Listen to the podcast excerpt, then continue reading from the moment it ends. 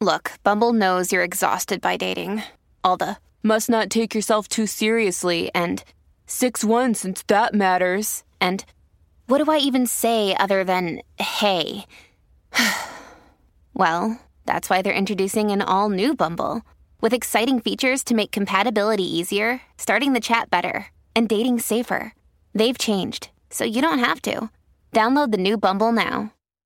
Want to witness the world's biggest football game? Head to iCanWin.com.au, predict Australia's score with a crystal ball, and it could be you and a friend at the FIFA World Cup Qatar 2022 semi finals, all thanks to McDonald's. Maccas, together and loving it. TNC's apply. G'day, Mike Hussey here, but you can call me Mr. Supercoach. KFC Supercoach BBL is back and there's 25 grand up for grabs. So what are you waiting for? Play today at supercoach.com.au. T's and C's apply. New South Wales authorisation number TP slash 01005. It's true as well. It's true as well. It's true as well. It's true as well. It's true as well. Happy Monday. Welcome to the 18th of October. Back to school for Kiwi kids today. Term four begins, so have a nice one. Well, not for Aucklanders, Northlanders, and Waikato kids. They're still in level three. We'll find out the Savo about four o'clock whether we're going to lift the levels, leave them, or whatever. Anyway, Aucklanders into lockdown week 10. And I love this on social media over the weekend. Lockdown has turned Aucklanders either into hunks, spunks, those are the people that go out running, chunks, drunks or skunks. And I didn't quite get it, like what's a skunk? And then I realised I caught up with a girlfriend for a picnic yesterday and she had, she's normally got quite dark hair and she had this line because she hasn't been able to do her colour.